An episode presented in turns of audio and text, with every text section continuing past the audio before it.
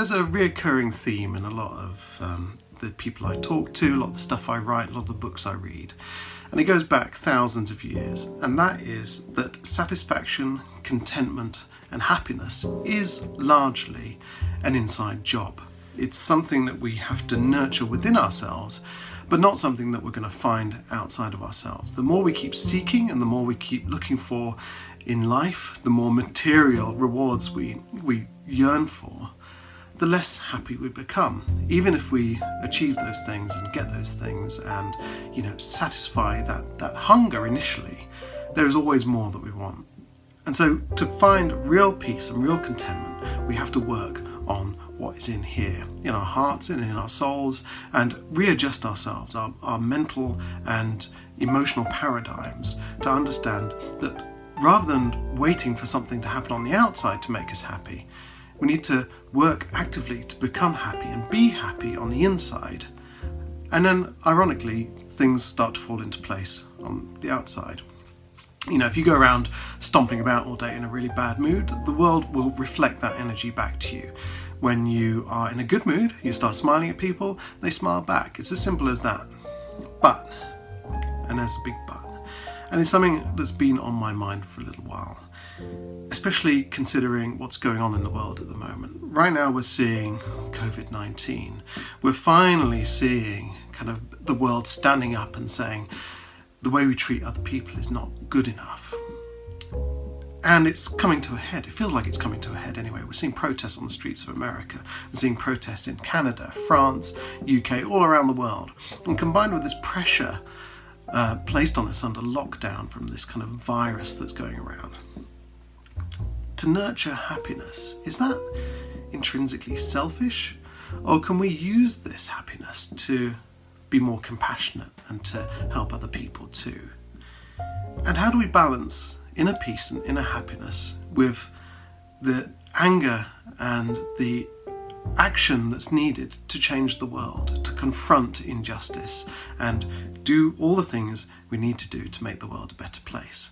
Because it's fine, you know, to seek peace within ourselves, but when the world around you is burning, you know, you need to you need to be motivated by that and inspired by that. So how do you stop yourself becoming too angry, yet still harness that? And similarly, how do you become assertive? How do you maintain the necessary assertiveness to get ahead in life without, um, you know, without slipping out of that um, comfort of happiness? How do you maintain that uh, that pressure on yourself while still seeking peace? So that was a conversation I had with Nataly Kogan. Like I said, she is the founder of Happier.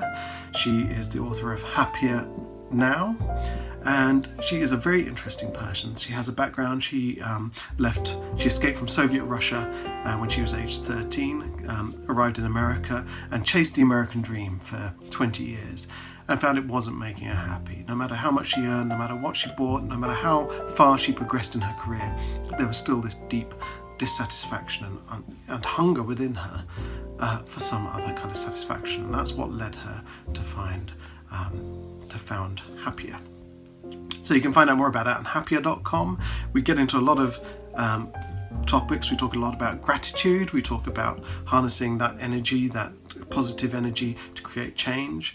And we talk about kind of avoiding becoming numb to both joy and and the necessary anger we need to uh, create momentum and change the world. So I really hope you enjoy this episode of my podcast. Uh, I got a lot out of it, and uh, like I said, check out Nataly. Uh, she is at happier.com. You can also find her um, Nataly Kogan, N A T A L Y K O G A N, on Twitter and on Instagram. So, Nataly Kogan on Twitter and Instagram.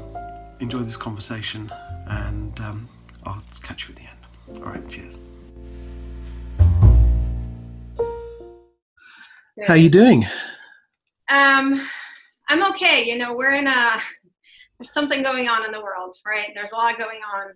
Yeah, absolutely. I, I think um, it would be good to talk about that if we can about how to kind of nurture our happiness when it feels like the world's falling apart. You know. Yeah, yeah. I don't know. I it's so so interesting. So I've been doing. Um, I think I mentioned to you. I've been doing. I've done something like 60 virtual talks since this. Oh yeah. So in about 10 weeks which is wow. more than I usually do in a year. Yeah. And the reason I just said it is I don't think I've used the word happiness because I feel like I have this little visual that I use for myself that it's really, really simplistic that we're either below the line, at the line, or above the line. Yeah. And if we're at the line, if we're all feeling okay, like that's when we talk about happiness. I feel like we are all in the world, especially in the United States, I think everywhere, are all below the line. So I've really been talking to folks around emotional health and how do we like how do we nurture ourselves and get back to a place or at least have some resiliency? Because i you know the analogy i've been using is we're in a storm and in the united yeah. states it keeps coming. It just keeps it keeps coming but everywhere. Remind yeah. me where you are. I know you're in england but which part? Yeah so i'm just between i'm kind of between london and brighton. So uh-huh. my day job is in london uh, but obviously i'm locked down at the moment so I, I live in the countryside away from everything. So, um, yeah. you know, the, my nearest neighbors are cows and and you know, really countryside. See, for me, yeah. we're so I, you know, I, I don't know if you know, but I grew up in Russia in St. Yeah. Petersburg. That's right. So I grew up in a huge city, and then when after we came to the U.S., I went to a university. But then I New York City was my American home. I lived there for ten years. I lived there myself for about a year and a half. Um, oh, yeah. Just yeah, it was uh, 2000 and when was it? It was um, I think I moved out there 2002 yeah. and was there till about 2000. Yeah, we still there. What were you doing there? I was a magazine editor. So I used to work. Um, which one? Well, it was it's uh, it was a magazine called eDesign, so it was all about product design, mm-hmm. mobile mm-hmm. phones. So it was a really lovely print magazine. It was really well yeah, designed. Yeah. Um, you know, it was about web design. You know, the web was just becoming a really cool thing then. Of course, of course. no, we were still there. We moved. So now I live outside of Boston. We yeah. came here in 2004 when my daughter was three. She's about to turn 16, which I don't. Oh, wow. Even, I don't. Yeah. That's a. I know you have a two-year-old. Yeah, that's right. It's hard. 16 is hard in very different ways. But we moved up here because my parents are here, and you know, I look outside. We live right outside of Boston, so I look outside yeah. and all trees for me. So for me, this is rural, even though yeah, Boston, yeah. two minutes that way. But having come from New York City and St. Petersburg, like you say cows, I go, oh my god, because I see trees. I go, oh, countryside, you know. Well, well, this is it. I mean, until about three years ago, I, I was living in London, yeah. and we moved to an area in North London where it was um, it was actually quite green, and we were like, "Wow, this is amazing! It's so beautiful yeah. to see so many trees and everything." And then we moved yeah. out here, and um, you know, just the sound of the wind in the trees and the birds singing. It's like it's like when, when I get the train into the office when we're not under lockdown conditions. It's like you go from paradise to you know something out of yeah exactly it's like yeah, your head yeah. your head gets more and more uh, oh yeah yeah but, what do you um, what's your day job now so i spent um, i started my life as a, a kind of journalist um, in kind of trendy magazines then I, I spent 10 years as a professional photographer and now i've kind of gone back to wow. writing and words and that sort of thing and um, yeah, I have, I have a kind of, I have my own story. We all have our stories, but uh, we all have our stories. And yeah, exactly. I, I always love to know because I think our stories is what connect us. You know. Absolutely, yeah. I, I was actually thinking about doing a podcast, of just kind of choosing someone at random off the street and just getting into their story because I, I, really do. And I, that was something I, I, sort of explored when I was a photographer. You know, everyone has a hmm. story, and it's um, well, you know, uh, humans of New York, right? I mean, why? Yeah, yeah work so brilliant, it's because it's not just a photograph, but it turns out everyone has a story. You know, yeah, something I've talked a lot about, I talk a lot about is, you know, I I have a story. It's been a journey to get here, but um, I used to think I was really, really special, you know, in my mm-hmm. suffering, for example. You know, I'm Russian, I'm a Russian Jew, I'm a refugee, because I used to really worship suffering. That was like a thing. Yeah, yeah, I know. I come from a family, it's very good at it. But my story was always that I was very special that no yeah. one was like it. And that's why i kind of even when i started doing all the research i've done i was like oh no no no this doesn't apply to me. I'm, I'm very very special in my suffering. Yeah. and i think we all have that a little bit. And then one of the somebody asked me the other day for an interview like what's one of the biggest lessons i learned? And it's so true. Like i when i was going through my really difficult dark time one of the commitments i made was to stop being so polished and just to be yeah, more open but which you can imagine was not an easy thing to do as a CEO of a company called Happier on the front page yeah. tech section in my orange mini. But that I mean, it's it's transitioned my life. And when I began to share kind of my journey and my struggles, the biggest thing I've learned is we all have so much more in common than we have that's different. it's and I still see that every day, right? Like the words are different, the facts are different, yeah. the circumstance all, all different. But what we share in common is so much grander and so much bigger. Uh, didn't Maya Angelou say something like that? You know, we have much more in common than we have different. Yeah. She, I like that I'm observing something Maya Angelou said that. Yeah, yeah, absolutely. No, it's been just a huge lesson for me, you know, and it's interesting. I, um, my parents who live two miles that way. Yeah. Um, you know, obviously I'm an only child. We're, we're pretty close, but we're, you know, I come from a particular kind of family, typical Russian Jew. My father was a scientist. My mother was a pianist. I was a math whiz.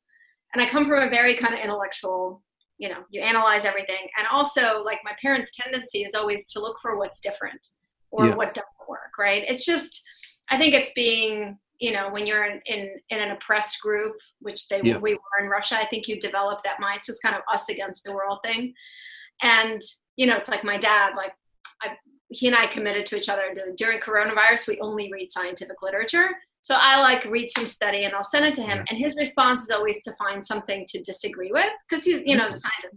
Yeah. And i noticed within myself that since i've kind of started to you know open up and really i mean i think to my parents i'm probably a freak the way i live my life now. It's been a huge i write in my book that i feel like i'm betraying them all the time. I think it's part of my journey.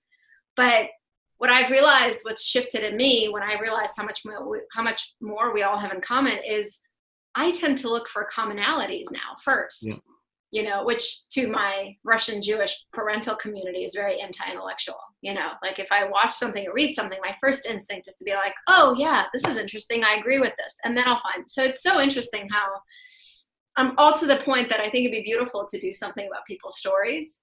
Yeah, I think so. I think that's how we find out just how like it gives us perspective on our own stuff, and then we're not so stuck in like, oh, I'm so unique and special in my story, like I can never escape it. You know, because it can be quite a trap. Well, it's funny. I mean, I'm going to start the podcast properly in a moment, but yeah. of all the people I've spoken to and all the stuff I've read and all the, um, you know, the, the, people who have kind of gone through that struggle and then come out the other side, if you like. So you were unfulfilled. I've had other people have had um, kind of traumatic experiences. I've had my own experiences. And uh, what we realize is actually the, pretty much the same and it's the same as the philosophers a thousand years ago discovered it's the same you know the stoics the you know the native american uh, the yogis and the buddhists like that's my exactly. that's what i study right absolutely. an inside job you know and it's like absolutely. it's like you say in your ted talk it's you know you can strive for wealth you can strive for material happiness yeah. but it ultimately it has to come from in here so absolutely and it's it's it's so true you know i say because i do um you know, my dad's like I said, half of me is very scientific. I grew up yeah. like a serious, you know, I have so much respect for science. My dad is like a triple PhD. He's one of those like crazy Russian, like literally crazy Russian scientists with yeah. a big beard and like, um, and so I, you know, I use a lot of research in what I do, like when I work with companies and leaders. But I often find, not often, most of the time, when there's like a new study that comes out, like, oh, you know, gratitude does this or our brain does this, it's like well yeah the yogis have been talking about this for 5000 years or yeah, yeah, this is what buddhists have you know it's kind of like, like, modern science discovering the things that wisdom there's a kind of universal truth isn't there? Universal yes, truth yes. but, but, but at the same time you know it's interesting. I um i am grateful for the western research because the place i was coming from Uh, there was no wisdom for me. That i was so closed off anywhere mm-hmm. below here so it was only like research gave me access and then i did the work and you know now i read a lot less of it but so i'm grateful for it but it's often it makes me smile when i see a new study you know about this in the brain. I'm like well yes this is for 10,000 years this has been known. Absolutely. We're catching up. I'll tell you what i could do. This is all really interesting stuff so i might just keep this in the podcast anyway um, but I think we need to do a little introduction. And I have a Let's terrible, I have a terrible habit of talking too much uh, when really I should be listening in, during these podcasts. So oh, the interesting thing is a conversation. Well, exactly, but um, but you know, it's it's all about trying to get glean wisdom from other people, and yeah. um, and I'm hoping to speak. You know, I'm speaking to you. I speak to other wise people. Um, but Nataly Kogan, thank you so much for being my guest on, on my podcast. You're so the founder. Thank you you're a founder of um, a company called Happier, mm-hmm. and you have an interesting backstory. So you came to America when you were age 13 from Soviet Russia. Yep. Uh, as a refugee, and you worked very hard to make a lot of money, but then you found you were unfulfilled. So I'm going to leave it at that. And then if you could fill in a bit of your backstory and then tell us how you got to where you are now. Of course, and I'll try to do all of that in a few minutes. Yeah, because um, yeah. So I did. Um, I would say I grew up in the former Soviet Union. If my daughter was here, who's 16, she yeah. would say, "Mama, you haven't really grown up yet." So I spent the first a third of my life in the former Soviet Union, and yeah. we are Jewish, and Jews were persecuted at the time. Um, and so uh, we left and we had to leave everything behind. So I think we were allowed like $600 and a couple suitcases per person, and that was it. And we spent a couple weeks in refugee settlements in Vienna um, and then a couple months in Italy. And this was all set up by the Americans to apply for refugee status. And um, and then we came to the US. We were very grateful to get refugee status and um, began my American dream and public housing and the projects on welfare and food stamps. Very grateful to be here, but also completely scared and overwhelmed. I think at 13, you don't want to move across the street. And here I was. I spoke almost no English um, whatever English I spoke came out with a horrible accent. And I always say this remember how kind we are in eighth grade? We're just yeah. a picture of compassion. so you can just imagine what those kids did with me. Um, also, I didn't, I had like two outfits to my name. It was just a terrible teenage situation. And I actually remember I was so miserable um, and I was so upset about being miserable because, like, I, I wanted to make the most of this American dream that I um, I really was consciously looking for something that would make me feel good. And the only things that were making me feel good is like when I achieved something. I remember the day they moved me into normal English, not remedial English, because I could now speak enough English. You know, I remember when my grades started to get better, right? I remember graduating from my high school third in my class, which was a huge achievement, having, you know, come as a refugee and I kind of formed this idea of I'll be happy when I achieve a lot of things, make my parents very proud, kind of honor the struggle that we all went through by you know becoming really successful taking care of my family. I really wanted to buy my parents an expensive car. That was like a thing you know because they gave up we gave up everything to come here.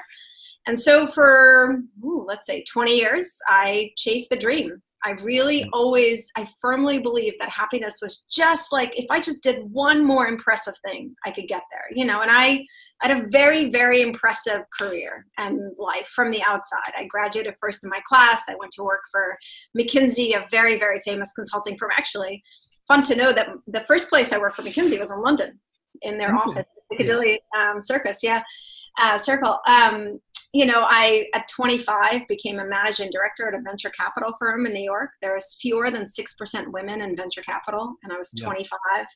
I started companies, I was in the press, on TV. I mean, just, you know, I married my college sweetheart, whose name is Avi. It's going to be 23 years that we're together, I think. You know, I had a beautiful daughter named Mia who's turning 16 in a week. We lived in New York City, it was my dream. I bought my parents a Mercedes because I could, and it was just, I mean, and the thing is, I don't want to lie, whenever I did achieve something, it felt really great, really, really great. But then it was just like a bubble would just pop and I didn't feel good anymore. And because I equated happiness with achievement, my answer was, uh huh, I'm just not achieving enough. I'm not doing enough. And very quickly that became, I am not enough. And so the only answer I had was, okay, do more, try harder, um, be harsher towards myself. I kind of, you know, I, I, had this relationship with myself for most of my life, kind of like an army sergeant. You know, I, I treated myself with absolute lack of kindness and compassion, including like the basics, like no sleep, no enjoyment, just like go, go, go, go, go, because I really thought eventually I would get to this euphoria, you know, and everything would be amazing. And uh, well, two decades of this, um, as you said, not only did I feel unfulfilled, but it was also the reality that you know all of these human emotions that we have um, including difficult emotions like feeling scared or having fear doubting yourself i had them but i never allowed myself to actually feel them because that was wrong. Like if you allow yourself to feel doubt you're never going to get to the land of happiness. And so for two decades i just sort of stuffed all my emotions and just try to keep them at bay. And then i got to a point where i just couldn't anymore. And it was um you know, I still don't have the right words for exactly what it was, but I got to a really dark. Was yeah. an episode or a kind of? Um, it, it was a sl- you know people ask it was a slow burn that then was a crash. You know, I completely burnt out just because I mean I don't think I slept more than four hours for 20 years, and I really mean that. I, it's a horrible thing. I still struggle with sleep, but I, um, you know, when we treat ourselves with that kind of harshness, it's not free, right? It has an effect, and so I all of these difficult feelings just spilled out and I felt so empty. Like I hadn't gotten to the euphoria and I was also completely burnt out. And this is when, you know, I wasn't going to give up because I had a young daughter. Um, I didn't know the path. I had no no understanding of what to do, but my father's a scientist and so I grew up with a very very like a lot of respect for science and um, it was by accident or the grace of the universe. I don't know which one you pick. Um, I actually ran across um, research on emotional well being and happiness in the appendix of a book called Delivering Happiness, which is written by Tony Hsieh, who is the founder of Zappos. Um, and he wrote this book about the journey of Zappos and how he built the company on the foundation of making customers happy. He famously used to say, Zappos, which is now owned by Amazon, Zappos is not in a shoe business. We're in the business of making people happy. And it turned out that he was really, really into happiness and emotional health research. So in the appendix of the book, there were all these studies mentioned. Well, so I said, let me let me read them, and I. Um, uh, it was incredible to read the research because it, it ran completely counter to every single thing I believed. So, two things I just want to mention is the first, I treated happiness as a prize. Yeah. It's a prize that we get if we work hard enough, achieve enough, make enough money, you know, do the things on the outside, then we get happiness.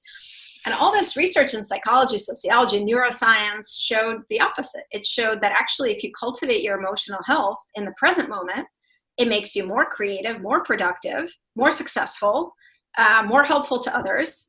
And actually, research shows if you cultivate your happiness in the present moment, you actually make more money over your lifetime. So, happiness turns out to be uh, an input into a great, meaningful life versus an output. Well, that was crazy for me. And the other was I, um, and this was really, really hard to let into both my head and my heart that happiness had very, very little to do. Once you have a basic, you know, basics are covered, right? Happiness had very little to do with money or anything on the outside, but it was all about uh, practicing things like gratitude or kindness or self compassion, all the things on the inside. And that was absurd to me as well. But those are those are the mindset shifts that eventually you know there's a great quote i think it's by ram dass but that suffering is sandpaper to happiness. And i think that um, i love that quote because i think that i um, you know i come from a great tradition of suffering. Russian jews were awesome at it. Women in my family are even more awesome at it um, that I think I got to a place where I, I, I, couldn't cope with it anymore. And so I had to open up to something that otherwise my mind was closed to.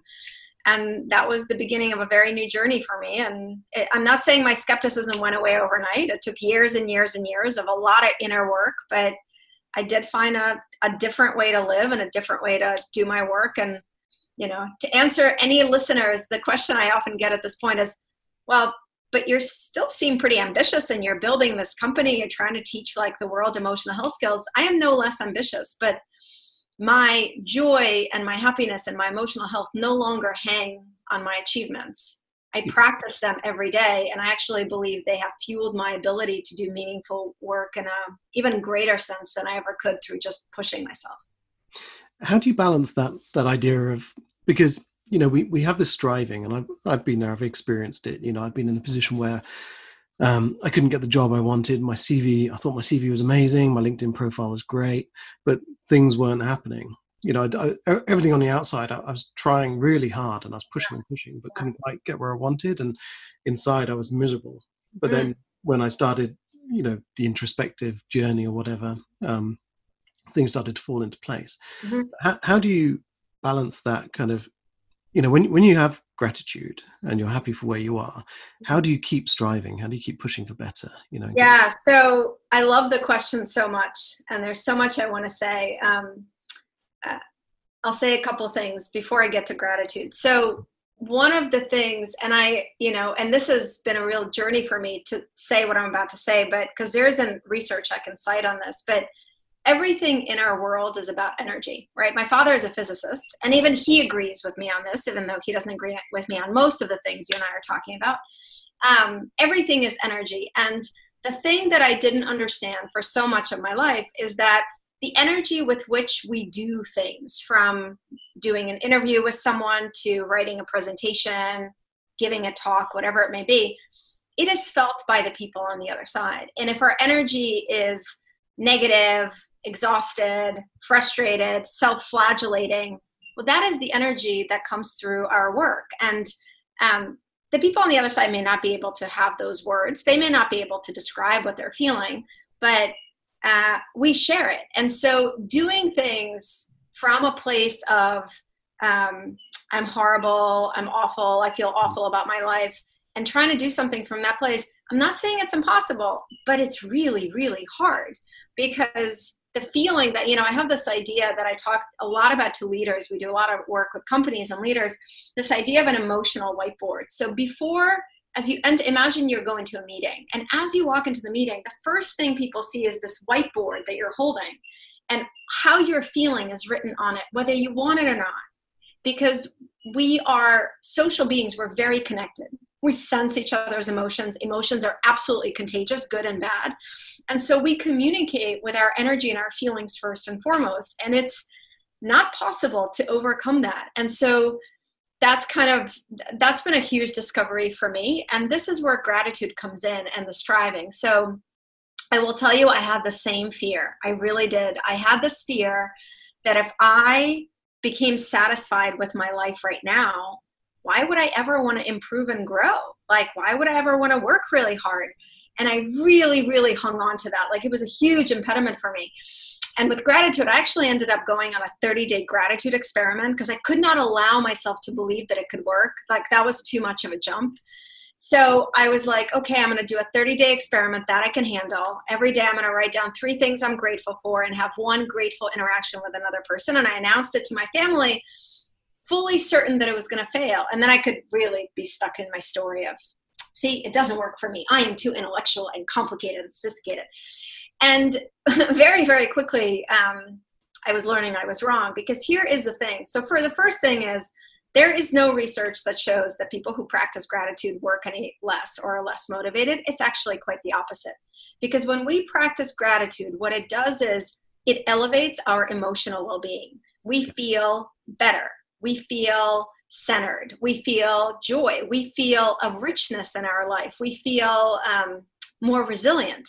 All of those things are necessary ingredients for any kind of meaningful achievement right? Because any kind of meaningful achievement is difficult. It's going to have obstacles. And when we come to those obstacles with uh, a tank that's been fueled with gratitude and other skills when we come to them with a sense of emotional well-being and a richness of our life we have more to to give and gratitude turns out to be actually one of the key components in motivation, in productivity, in creativity. Um, creativity is something um, I've studied a lot just because I've always been really creative. I paint now, like that's my huge creativity. But um, there's a lot of research that shows that when you begin, when you have a meeting and you begin with gratitude, people in the meeting are more innovative and creative. They literally come up with better ideas because gratitude allows us to draw upon all of our reserves because we become aware of what we have. And so um, it's an interesting intellectual argument like, will feeling grateful for my life prevent me from achievement? But it turns out to be quite the opposite.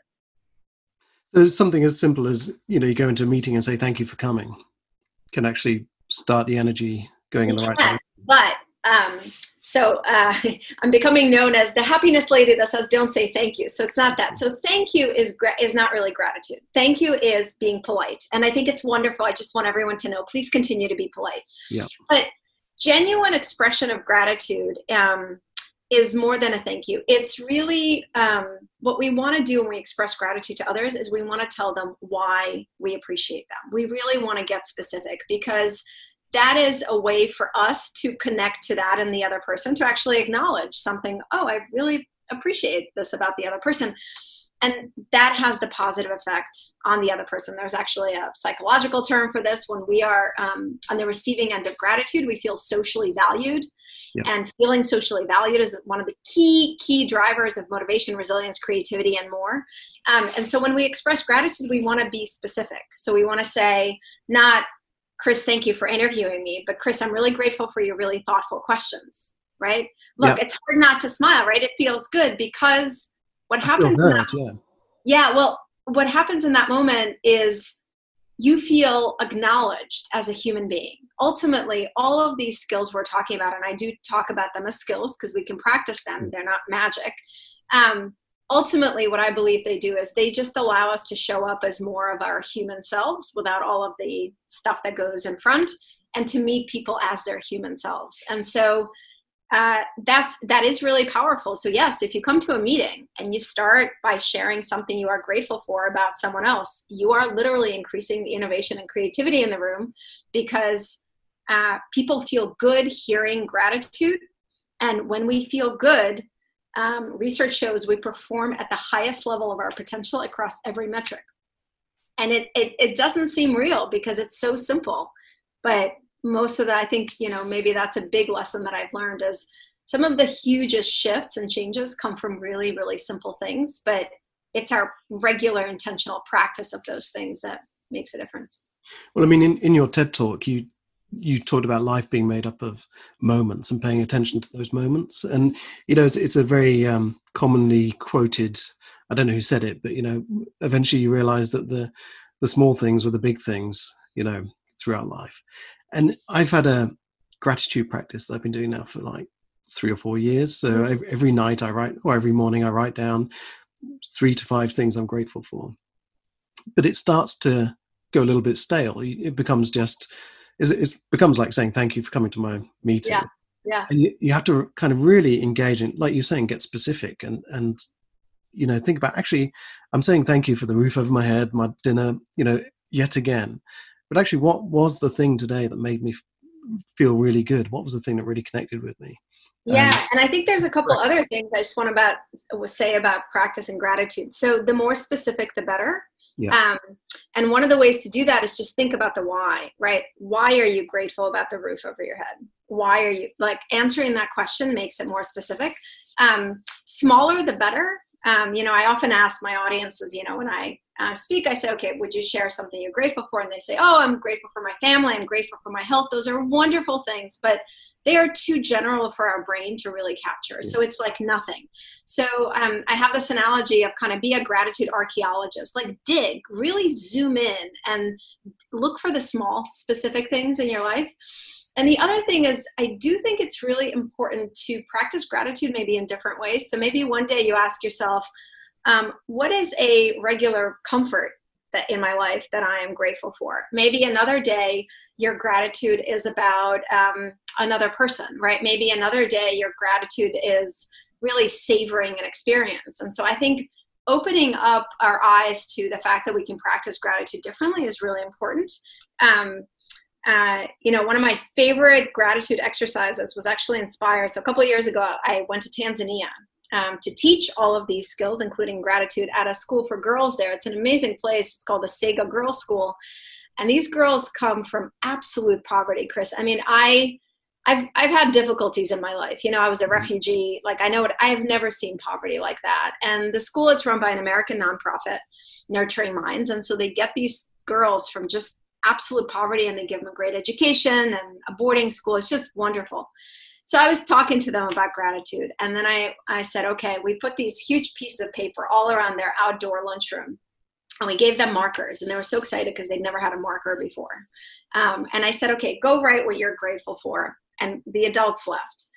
And after about half an hour, they left and we came back. And it was one of the greatest lessons in my life, Chris, because here I am. I teach gratitude, among other things, for a living. As I was reading these posters, I realized what these girls are grateful for are the things you and I absolutely never even think about to be grateful for. I mean, they wrote things like, I'm grateful for having a chair to sit on in the classroom. Yeah. Because in most Tanzanian schools, you have to carry whatever you're going to sit on, and this school had chairs. Or I'm grateful for peanut butter. Or I'm grateful that my teachers like to teach me. And it was just, it was one of the, the, the moments I cherish most in my life because what I realized is these girls are grateful for these very basic things because to them they're not basic to them, these are extraordinary things. And I created this practice for myself that I just want to share um, that I use all the time for gratitude. I call it Imagine Life Without This. Yeah. And it's incredibly simple. So pick something in your life that you use all the time or that is there all the time you know food in your fridge or turning on the faucet and water comes out or you're wearing glasses so you can see and take a moment to imagine your life without it. Like literally actually imagine you know uh, you come to the faucet there is no water or you open the fridge and there is no food. And that's a really really powerful practice i write about it in my book. I call it imagine life without this. So that's another way to practice gratitude is actually to um, imagine what it would be like without having some of these blessings and regular things in our life because that actually helps them be a little more extraordinary i think so and uh, i think sometimes when life is being a little bit unkind to you and you're working very hard you're exhausted and you're you know you're trying to maintain this positive outlook and this this kind of um uh, grat- you know this gratitude practice whatever it is you know sometimes remind yourself actually you know the simple things are very important to me and they are and they you know i might not have got that pay rise or i might not have been able to afford the new car but thank goodness i've got clean water and i've got food in the fridge and i can Absolutely. see where i'm going with my glasses you know and it's so important to do uh, you know i talk about gratitude gratitude is one of the greatest um, sources of resilience when we're going through something really challenging which is all of us right now yeah. um, and i just want to i want to geek out on science just for a moment because it's really helped me understand so our brains all of our brains are naturally much more sensitive to anything that's wrong or anything that could be wrong and um, it's a it's a it's a U-shaped curve, bell shape, just like everything else. So some of our negativity bias are more sensitive than others. But the reason the brain has is that way because danger usually comes with negative stimuli. And so our brain is constantly trying to protect us from danger. So it's literally looking out for anything that is wrong. Well, it, it's kind of a problem um, for feeling good um, normally, and which is why gratitude is so essential. But particularly when we're going through a difficult experience, the negativity bias gets even more sensitive because our brain is interpreting the negative experience as danger. So you can think right now, actually, it's, it's really important perspective to have.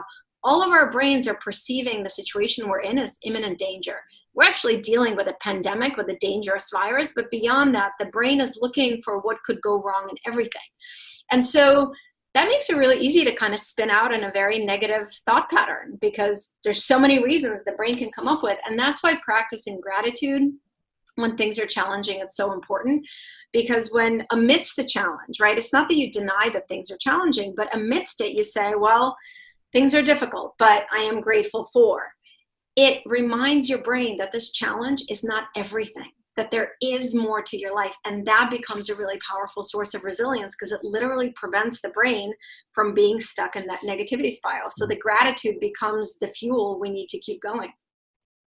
It's funny, you talked earlier about um, energy and everything being energy. And I, I really think that, like you said, life reflects your energy back to you. Absolutely. So you know if you, if you have a positive upbeat energy you smile at people they smile back you know and, and life has a way you, you know you tune into opportunities mm-hmm. and you start to see i was out in the garden the other day and I, I, saw some wild strawberries which i'd never seen before you know and that's just a little um, example of just tuning into yeah.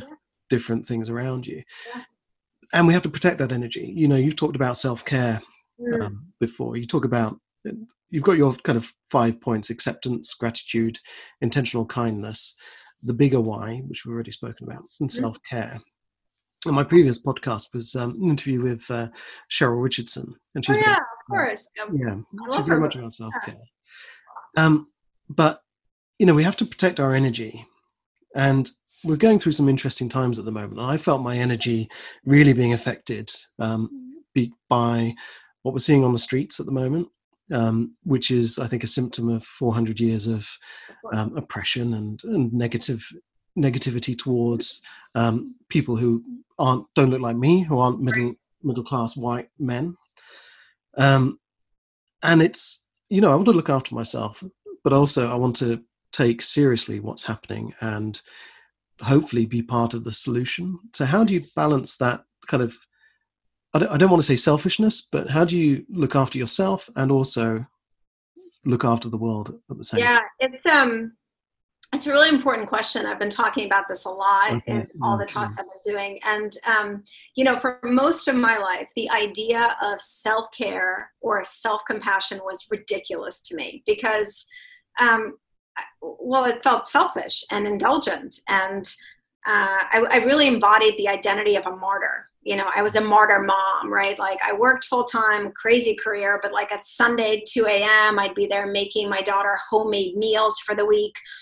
And I was exhausted and over, but like I was doing it. I was, I had this, actually, my ego was very happy with this identity. Look how much I'm suffering for mm-hmm. you, you know, or as a leader with my team, I always like, I thought if I just care about my team, it doesn't matter how I feel. And, this was actually one of um, the hardest kind of things for me to face because I was so, my ego was so happy with this martyrdom. It was mm. so happy to have me suffer. And I didn't realize it was an ego trap, right? That I actually was enjoying it in a very sick way. But I also know I'm not alone because I, when I share this, everyone nods, right? Yeah. So here is here is the hugest turning point, and this is I actually end every talk on this slide. I've done thousands of talk. I've never ended it on a different way you cannot give what you don't have. Yeah. You cannot give what you don't have. So many of us think we are an exception to that rule, but we are not, right? So if we're feeling exhausted, overwhelmed, low energy, punishing ourselves, we do not have a lot to give to the world. The thing that I didn't want to face is when I served those amazing homemade meals to my daughter, they were served with a very big side of stress, exhaustion, snappy mom. I didn't want to acknowledge that. I really wanted to just focus on the soup, but she had to eat all the other stuff. Yeah. My team at work, they had to face my stress, overwhelm, all of that. I wouldn't acknowledge it, but they definitely felt it. And so the least selfish thing that we can do is self care and self compassion. It is not a luxury, it is our responsibility to every single person we care about and every single cause we care about because we truly, unless we um, nurture our own emotional health and well being, we cannot show up for the people in our lives, for the causes in our lives in any meaningful way. And um, it's a really, really powerful thing to learn. Um, you know, I I didn't learn it intellectually. I learned it because I got to a place in my life where I could not function. I had beaten up myself and neglected my emotional well-being and physical well-being for so long that I just came to everything in my life came to a screeching halt. And a huge reason I do what I do, part of my bigger why is I want to teach these skills and bring these messages and the science and the wisdom to as many people as I can before they have to get to that point because that's a really hard lesson to learn. But that's I think one of the, really important things to just be honest with ourselves about right? Like if I am beaten down and exhausted and I'm neglecting myself am I really showing up as my full and best self to the people in my life, to the causes in my life? If we're honest, the answer is never yes, if we're honest about it. And that's the level of inner work that's required to recognize that investing our self care and self compassion is our responsibility. It's not a luxury. Can you can you apply this to to not just to individuals but to portions of society, entire societies? You know, are we is the the kind of protesting on the streets and the um, the the civil unrest that we're seeing at the moment is that actually a symptom of a society that has not been looking after itself and not been focusing on gratitude and it, well in, in many ways it is because it's also a society that um, is so fragmented right? I think we mm. can all we've all had that individual experience right? So you know for so much of my life i kind of denied myself any other being other than okay i'm this like serious crazy achievement oriented person i denied myself the fact that i'm also an artist and really creative. You know i started painting four years ago. I've wanted to paint my whole life. My whole life it's been calling me. But i never let myself because that had nothing to do with my achievement of happiness right and success. Well i denied that part of myself. I denied the part of myself that um, was someone who would enjoy yoga. I deny the part of myself that is actually someone who likes to sit around for a couple hours and do nothing because my identity wasn't that. And I say that because so many of us individually fragment ourselves in this way.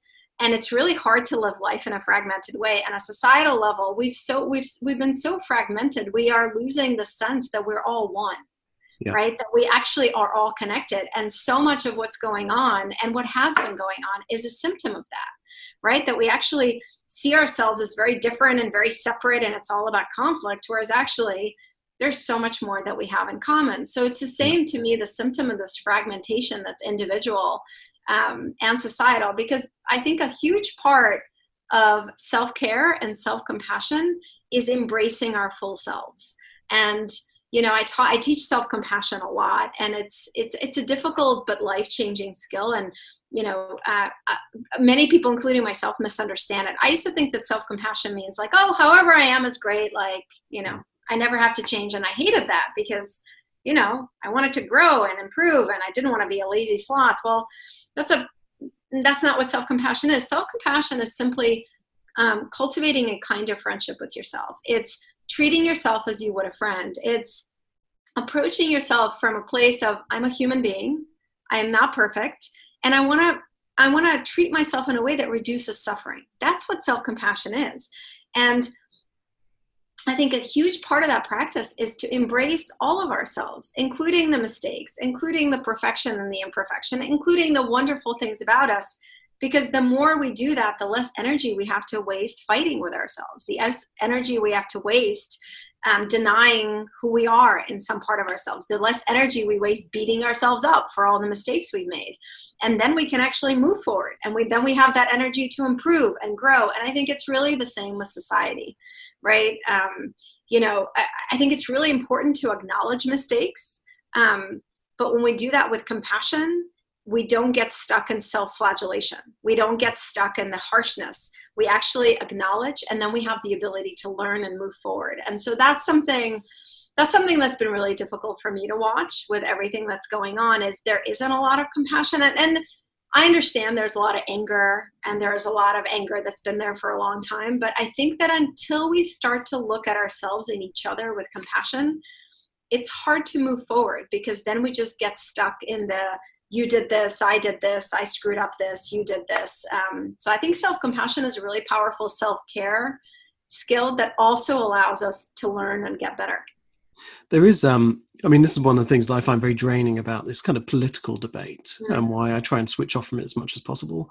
And it's kind of there's the argument goes a little bit like this: is I'm from I'm on this side of the argument, and I think this, and then I'm on the other side of the argument, and I think this. But because we're on these two opposite sides, we have to disagree. We always have to disagree. We must. And that's where friction and conflict comes from, and you can't progress like that. You know, this is why politics becomes so dirty. It becomes so um, unhappy, and I think that gets well, that energy again gets reflected backwards and forwards, doesn't it? I mean, how do you how do you teach people who are so stuck or connected to an identity to actually let go of that a little bit, to be kind to yourself and to open yourself up to it's it's really really hard but i'll tell you um it is possible but it has to start within right? The thing that you know one of the things one of the other huge lessons is that the way we treat others is rooted in the way we treat ourselves. So we have to do the inner work first. You know this whole time that i mentioned that i thought i was this you know great mom because i just cared about my daughter and not about myself or my team because i was a martyr leader. Well um, I wasn't as compassionate with other mm. people as I was not patient. I expected perfection because I expected it in myself. And if someone showed imperfection, I treated them very harshly. So before I can show compassion to someone else, including people who disagree with me, I have to learn to practice compassion within. And this is perhaps, again, one of the really huge mindset shifts is that these skills that we're talking about gratitude, acceptance, self care, we have to start the work with ourselves. We really do. We cannot you know when i work with leaders i tell them all the time because the, the, the instinct is oh, okay this is wonderful. Let me go express gratitude to others. No you have to yeah. practice gratitude first. Let me be more compassionate. No you have to treat yourself first because when we do that work we we gain the perspective that we then bring to others and so, you know, I, have often said this like, if I could take every leader in every country and put them through my self compassion class, I think we would be in a different place. Most of that class has nothing to do with others, it's all about themselves. And, you know, I'm not a psychologist, but it is so well i've done enough psychological research but it is so i don't think you need to be one to realize that the anger and the resentment and the disagreeing so so much of that is rooted in like how we feel about ourselves right? And then we take it out in these ways. And so if we could become more compassionate if we could embrace ourselves and our mistakes if we could treat ourselves in a kinder way naturally we will do that for others. And i think that is some of our most important work. Is there a danger though that when you become so compassionate to other people you lose your kind of necessary assertiveness?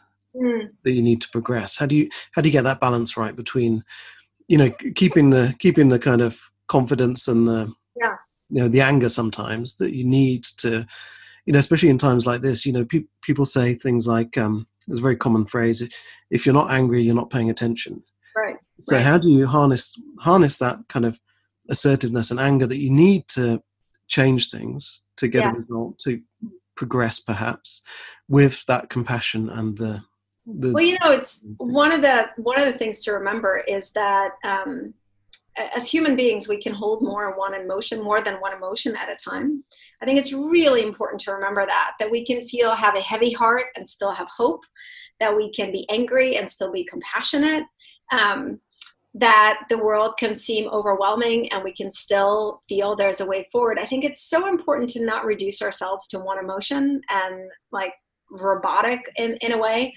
And the thing is, our emotions, um, we don't have much control of them when they arise, right? And one of the things that I think is so essential, and people really get surprised when I say this, is, you know, I say that emotional health and happiness is not about feeling good all the time it is actually about learning how to embrace all of our emotions, including the difficult ones and the sad ones and the great ones and everything in between, because that's embracing our humanity. And so I think that we can be angry at the system, we can be angry at people who do awful things, and we can also at the same time have compassion for, well, why are people acting that way, right? Because remember, compassion does not mean I say that whatever it is you do is okay. It just means I understand that you're a human being and you're struggling with something, and I don't want to increase that struggle, right? And uh, you know, I think it's hard. It's it, was really hard for me. It sometimes still is, and it's hard for people to not see that as excusing behavior, but it really isn't. It's just recognizing the humanity in each other, right? And recognizing that we're all struggling, and uh, if we can come from that place, so we can be angry, and we can also re- realize that the other people are struggling with something that is causing them to act this way well that creates an opportunity for them to change. That actually you know I, I, always use this example like you know if you're doing something and and if you had a really bad day and you you, you say something and you do something and the person starts yelling at you do you feel motivated to be better? No. You don't. You want to close up. You want to hide. You want to snap back at that person. But if the person looks at you and says, Listen, I know you've had a really horrible day. I'm sorry. All of us kind of like be startled. And in that place of compassion, we have some space to actually witness our own behavior. And most of us in that situation go, Oh, crap, I'm so sorry. I've had the worst day and I just snapped at you. And so it's just, um, this is hard stuff, Chris, right? This is like higher level transcendence of all of our human instincts. And really, um, and this is why I call all of these skills because they don't come naturally for most of us. They're not easy, but all they require is our practice. And um, it, it's it's hard to do. It's hard to find. It's hard to look at someone you disagree with so passionately, and look at them as a human being and recognize that they're struggling with something. But it's only if we do that that there's any opportunity for moving forward and that's an interesting point actually what what if you are someone who is so has such a strong ego and you know so kind of no self-awareness almost or no kind of awareness of your inner processes. Mm-hmm. and you you just think that like i'm angry and it's your fault. I'm happy and it's your fault. And that you know everything's falling apart and it's your fault your fault your fault. Mm-hmm. and you can't see that actually it's your energy that's that's driving this. It's your response to stimuli. It's your response to the outside world. How how can you help someone like that to you know work yeah it's a you know I, I one of the questions i get very very often when i do these talks at like companies or teams is you know i have my my colleague is just an ass you know yeah. like that person right? Um how do and the question is you know how do i show them they're an ass? Well the short answer is you can't because um, that person is not in a place where they're willing to look within. Um, there's a the answer turns out to be the practice of compassion. Um, and this is in my book i literally have a section called advanced kindness. This is advanced skill because this means that you know when someone is an ass or someone's really nasty to us we feel angry. We feel that rise of a response right? That's where it's like the guttural it's the monkey brain right? It's just like the core right? We want to go back on the attack if we can practice compassion in that moment, and I actually have this practice that I'll share, um, I think it's in my book, I'm not sure. Um, I call it the lens of compassion. So, uh, someone is being nasty to you, or someone is rude, right? Instead of reacting, which is a completely normal human thing, can you just like acknowledge, yes, I'm angry, annoyed, whatever? And then can you just in your head make up a story of what this person might be struggling with that is causing them to act this way and really make it up. And I when I do these workshops, I actually have people teams make up stories, right? Like oh, his wife called him this morning and she got a flat tire, and then his kid threw up on him, and his boss was yeah. So like people make up really be, like dramatic stories, but the point is when we get to that place of thinking, what might this person be struggling with, even if it's made up, we are practicing compassion. We're not going to react. We may just let it go, or we may, I'm not saying we need to take on their attitude, but we may just be like, let it go. Very often, again, if we don't react towards that person or don't yell back at them or don't preach to them, if that is something, if in that place, place of compassion, many of those people will become more aware because the thing is they're not acting that way because they want to.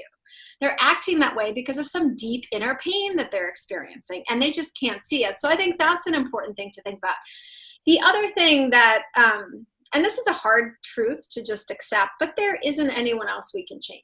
There just isn't. And i you know i always say hi i'm Nataly and i'm a recovering fixer. Like i used to think i could fix people and i could change like for the better right? Like out of love. But we really can't. And you know preaching to people or yelling at people or it doesn't work unless they're in a place where they're open to receiving it. And we can't get them there right? But we can help them get there through compassion and also by sharing how we are practicing. One of the things I really encourage everyone is you have to start these practices with yourself, but then if you could share how you're practicing, not you should do this, but hey, this is something I'm practicing and it's helping me. Because we're all connected, because all of our feelings are so contagious, well, it'll spread to other people. And I cannot tell you how many times in my life since I began to, and again, it's not that I have it perfectly. I get angry. I snap. You just ask my family. Okay, this is a skill. It doesn't mean you get perfect at it. But I cannot tell you how many times where instead of reacting with anger or snapping at the person, I just kind of let it go and said something like, wow, you must be really having an awful day. How many times, either in that moment, Chris, or like an hour later, a day later, they come to me and they're like, I was being such an ass. I am so sorry. I'm really sorry. Because my compassion gave them the space to have the awareness without feeling threatened. And when we don't feel threatened, we actually have the brain goes into a place where you can have a little bit more awareness. So almost sometimes like the most compassionate thing you can do is to do nothing at all mm. and just kind of take a step back and just say i'm going to give you a moment now yes but again yes except we need to get to a place where we we are not at the same time going oh my god i hate you you're awful okay yeah. because again feelings are we're connected all of our feelings are felt by other people whether they know what to call it or not and so the practice is to really feel like wow, he's being an ass, but wow, he must have had a really bad day. To actually get to that place of feeling compassion. And then from that place, you can just do that because then the person will feel it. Right. And there's such a, um, I forget, this is a, I forget what book I was reading this in. I wish I could have remembered, but it's a, a really powerful story. It's about um, it's in Japan, and this young man, he's studying Aikido, which is a martial art where you do not attack. You can only protect yourself to use it. So you have to be attacked first. And he writes about this incident. He's on a bus, and I've, I've, I've, heard this story. Uh, yeah, yeah. Jack Kornfield. It's a Maybe, it's not. It's not from him. It comes from. I think it's a Japanese yeah. um, sage, but I, to me, it's a brilliant explanation of what we're talking about because there's a drunk that gets on the bus and he is mm-hmm. horrible and violent and just awful. And this young man, all he's thinking about is, I just need him to hit me once.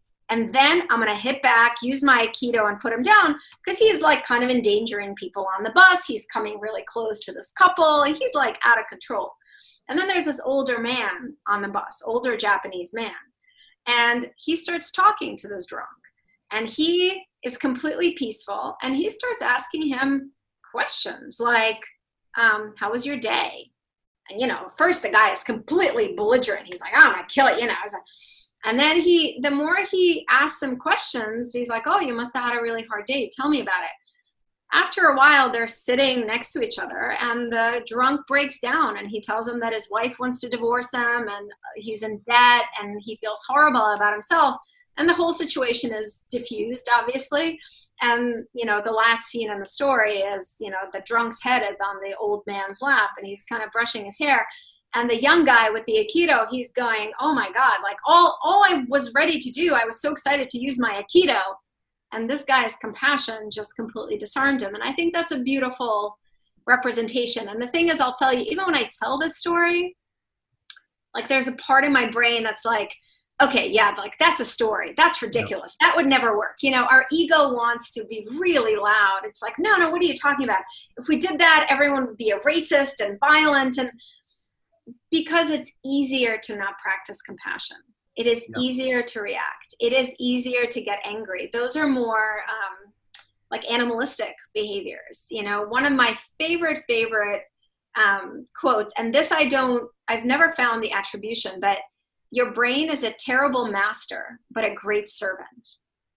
And I think it is so, so true about who we are as humans. You know, our brain, um, it's kind of wild, okay? And it's kind of crazy. And, you know, just pay attention to your brain for a little bit. Like, it goes between one thought to another. Everything is good, then everything is bad. I hate you. It's just like this, you know, people call it the monkey brain, right? I like to think of our brain as a child, you know, like a young child, right? Well, so we can't just follow all our instincts. We can't just go along. Like it would be crazy. But if we can focus our brain if we can give it a practice if we can ask it to practice something it becomes a really great servant. Um, you know there's a huge research right now in neuroplasticity shows we can really train our brain to do amazing things. And so i find that that, that to me is kind of a really core principle because yeah it's easier to react with anger it's easier to want to fight it's easier to like want to go yell at that person. But if we can practice compassion we are going to be more successful and the practice of compassion and first and foremost it's going to protect our emotional well-being from letting this anger in. And that's a really beautiful place to start but it's a higher level practice. It's asking our brain to be a servant and not a master. That's it's a it's a big ask actually because you were talking yeah. about being attached to your suffering earlier yeah. on and you know we do it becomes we become almost institutionalized in this this place of suffering like you were saying you, you become you know i've i've experienced it myself people have offered me opportunities to get unstuck and i've made excuses to stay where i am it's like well i, I can't because I, I haven't got any money or i haven't you know I, i'm not fit enough to go and jog around the block or i'm you know i don't have time or mm-hmm. all of these things how do we nurture the self-awareness to mm. actually you know say hang on a minute i am making excuses and mm. these thoughts they're not they're not me it's just my brain you know running out yeah. of control yeah well a couple of thoughts on that well, um, about our thoughts one of um, my absolute favorite teachers who i've never met in person um, although we he's done some programming with my publisher is michael singer. Um, and his books the two books that i recommend probably more than my own book is um, the surrender experiment and untethered soul. Um, there's such wisdom. And he writes, I think it's in Surrender Experiment, that his spiritual awakening came when he realized that he is not the one who says his thoughts, he's the one who hears them. And that is a really, really, really powerful realization to realize that our thoughts happen just like our feelings. But there is that inner wisdom, inner witness that can have a choice of what to do with the thought. Sometimes we follow it, sometimes we let it go. And the skill that we need to use this is the skill of acceptance, right? What is the skill of acceptance? Well, the skill of acceptance is learning how to see how things are and how we feel with clarity, which is all about facts, yeah. instead of judgment, which is about should or you know dramatic stories, and to separate those and then to use that as our foundation to say, given how I feel, clarity, given how things are, facts, what is the next best thing that I can do to honor this moment, to honor myself, to honor other people involved? And so, just to take one of your examples, right? Um, a, a, friend asks you to go jogging, right? So the brain goes, oh my god i'm not fit enough oh my god i'm gonna die if i jog around the block the last time i jogged i was out of breath i hate jogging like i am never gonna so that's that's the trauma that's a drama or the brain goes well, um, I should already be jogging and I haven't done it. And so like, I don't want to, the should, right? So all of that is the, that's the brain going at its thing. Okay. But what if you pull that back and say, okay, I acknowledge that, but I have a choice what to do with those thoughts. Let me now go along with them. What are the facts? Well, the fact is my friend is asking me to go jogging and I'm nervous because I haven't been jogging in a while. That's what you know. Okay. Oh, the other uh, the other reaction I think in that situation for many of us would be like, but I haven't jogged and my friend is going to make fun of me. My friend's going to be so disappointed. And then he's going to tell it. Well, part of acceptance is do you know that your friend is thinking that? Absolutely not. So that can't go into clarity. That's all like, so it's also about not putting thoughts into other people's heads. So if you do that practice of acceptance and you separate your dramatic story or what the other people are thinking from the facts, which is my friend is asking me to go jogging. And I'm a little nervous about going jogging Okay, that's clarity. What is the next best thing I can do to honor this moment?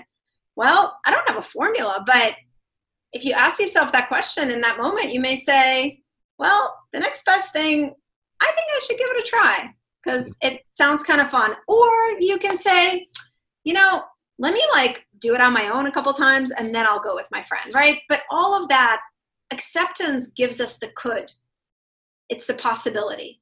Yeah the judgment, the drama gets us stuck in the should, which is a trap, right? And so this is where the skill of acceptance is so powerful. And again, it's work, it's inner work, it's getting honest with ourselves. But if we practice it, we learn how to connect to that inner witness and to realize, wow, all of these reasons and all of these thoughts, I have a choice what to do with them. And I'm going to just pick the ones that have clarity, that are based in fact, and the rest I'm going to leave over here or they can be here but i'm going to do the thing anyway and it's incredibly powerful. I mean and the opposite by the way talking about suffering. So in my book i, I talk about the valley of suffering.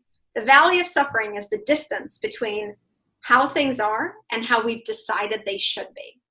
And so many of us create this get stuck in this valley of suffering right? Like my friend's asking me to go jogging but i should have already been jogging or uh, you know i should be in better shape. So suffering, right? We get stuck there. Instead of saying, my friend's asking me to go jogging and I'm not in great shape. Okay, what's the next best thing I can do? It gives us the possibility. And this valley of suffering is really a way for us to really narrow the path to feeling good. It's it really it creates all these conditions and only under these conditions we're going to be happy only under these conditions we're going to feel good yeah. and instead if we practice acceptance we realize that we have much more space in which to find possibility. Like the path is much more open because the obstacles are really in the thoughts that we have, not outside in the real world. It's funny. Um, a quote I always seem to bring up in podcasts at the moment is um, Byron Katie, uh-huh. and she, she says, um, "Life gets easier when I stop arguing with reality." Yes. You know, and it's just this whole idea of acceptance is. I think acceptance and letting go go hand together you know just and also just but just understand for me what's really important is that acceptance is not passive yeah. it's not giving up it's not saying whatever happens happens it's simply looking at things as they are letting go of how we think they should be or our preconceived ideas about them but it's not letting go of our ability to make choices, which I think it used to turn me off a lot. I didn't understand acceptance. So it's really learning to meet each moment as it is and ourselves as we are in that moment versus how we should be or how it's supposed to be. Because when we do that, we get to make a choice. We actually get in the driver's seat of life versus, you know, being stuck or going backwards. So I think it's a really power, it's a really, really important practice, but I think it's really important to recognize those two steps of it. First is is that letting go of our preconceived judgments and meeting ourselves and reality as it is. And then second, asking ourselves, okay, given how things are and how I feel, what's what's the next thing I can do? and not how can I fix everything in the world forever, but the next best thing. Yeah. Is there a danger? Um, this is something I've thought about a few times that we we introduce this kind of pause and rather than reacting, we try to accept the situation as it is. Is there a danger that we just become numb to everything? Mm-hmm. And you know, there are times when yeah, we need to be angry and we yeah. should be we should be reacting and you know th- this situation is awful and we should you know we should be fired up Whereas if we're just like, yeah, okay, this things are bad. How do we do yeah. it? Well, this is the thing, right? So acceptance is not about denying our emotions; it's about acknowledging our emotions, right? So, um, and this is why I'm so insistent always on saying it's seeing how you are and how you feel with clarity and how things are. So clarity could be, wow, I'm really angry right now.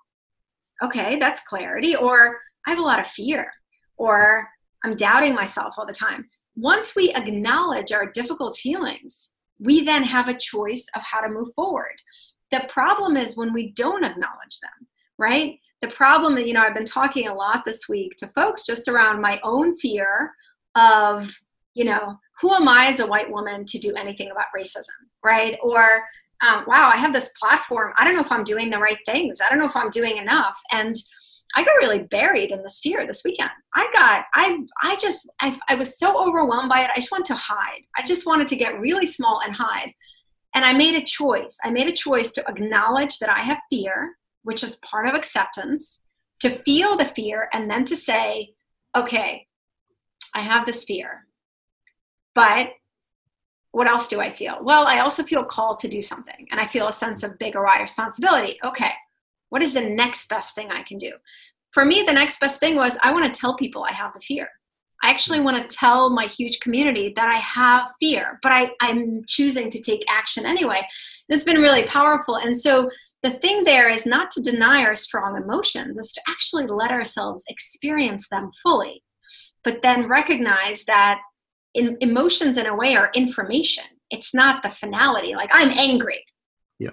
Okay. What does that do? Right. So feel the feelings acknowledge your difficult emotions in fact and i think many of my teachings this is what people find surprising and powerful is i the thing i said about emotional health and well-being is not about feeling good all the time it's experiencing all of our human emotions to their full capacity most of us by the way chris spend our lives trying not to feel what we call negative feelings right mm-hmm. we try very very hard to numb ourselves netflix wine social media whatever so acceptance is the opposite. Acceptance is actually feeling all the feels, but yeah. then using that as a starting point, not the final point. And then separating feelings from this is what I really feel versus wow, this is a really dramatic story I've told myself. And there is that difference. Um, one of the reasons I contacted you originally was how we can use the kind of practice of happiness, of gratitude, self care, all the things that you talk about to overcome these kind of obstacles mm. of self doubt. You know, when we when we kind of say, well, what if I fail? What if I'm not good enough? What if I'm not worthy enough? You know, all these kind of things that stop us. You know, and this attachment as well to suffering. Um, if we acknowledge the fear, is that can we use that as fuel to change ourselves, change our situation and the world? Yeah. Yeah, so there's a couple. Um, I actually do a lot of workshops and a lot of talks on how to transcend fear. Um, and uh, there's a couple of skills required. The first is the skill of acceptance. We really have to feel it and be honest about it.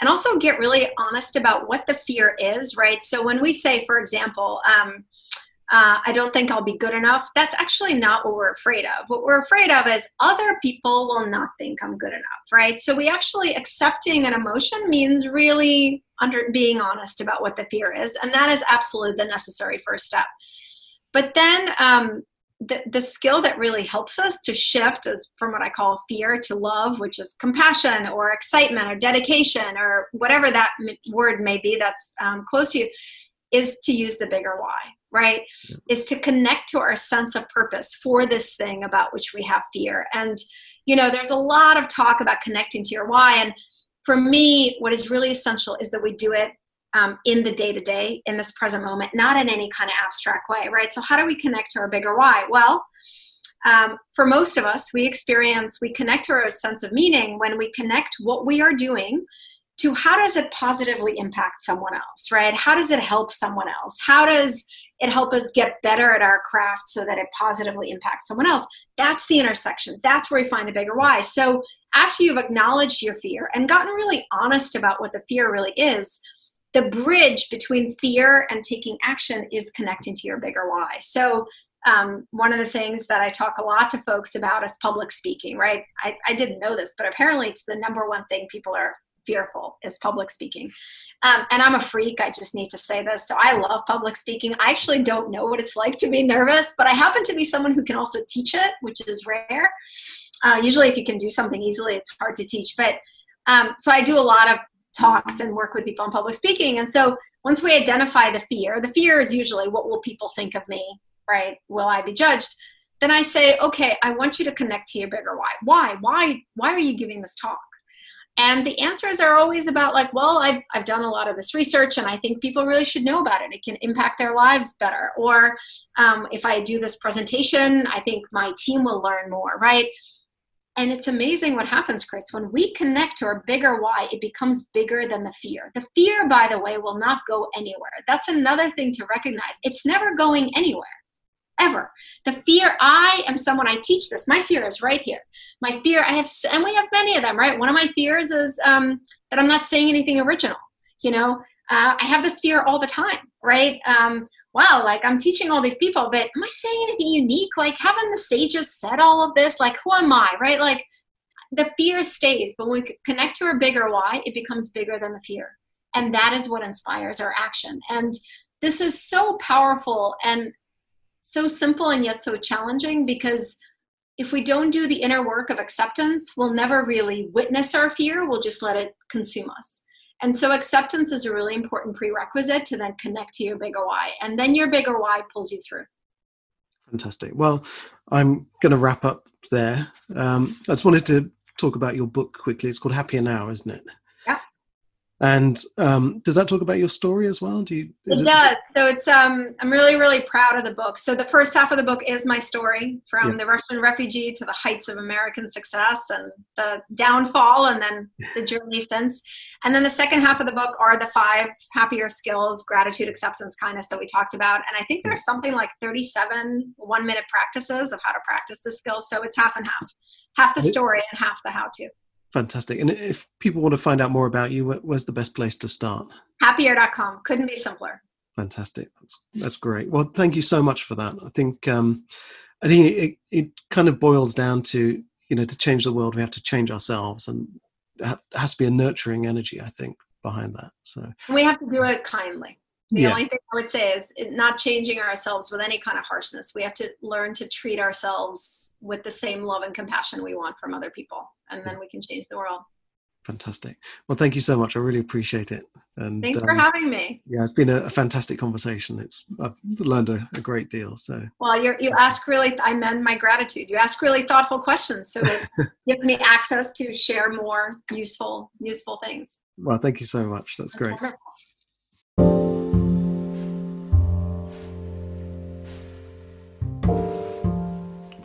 All right, well, I hope you enjoyed that as much as I did.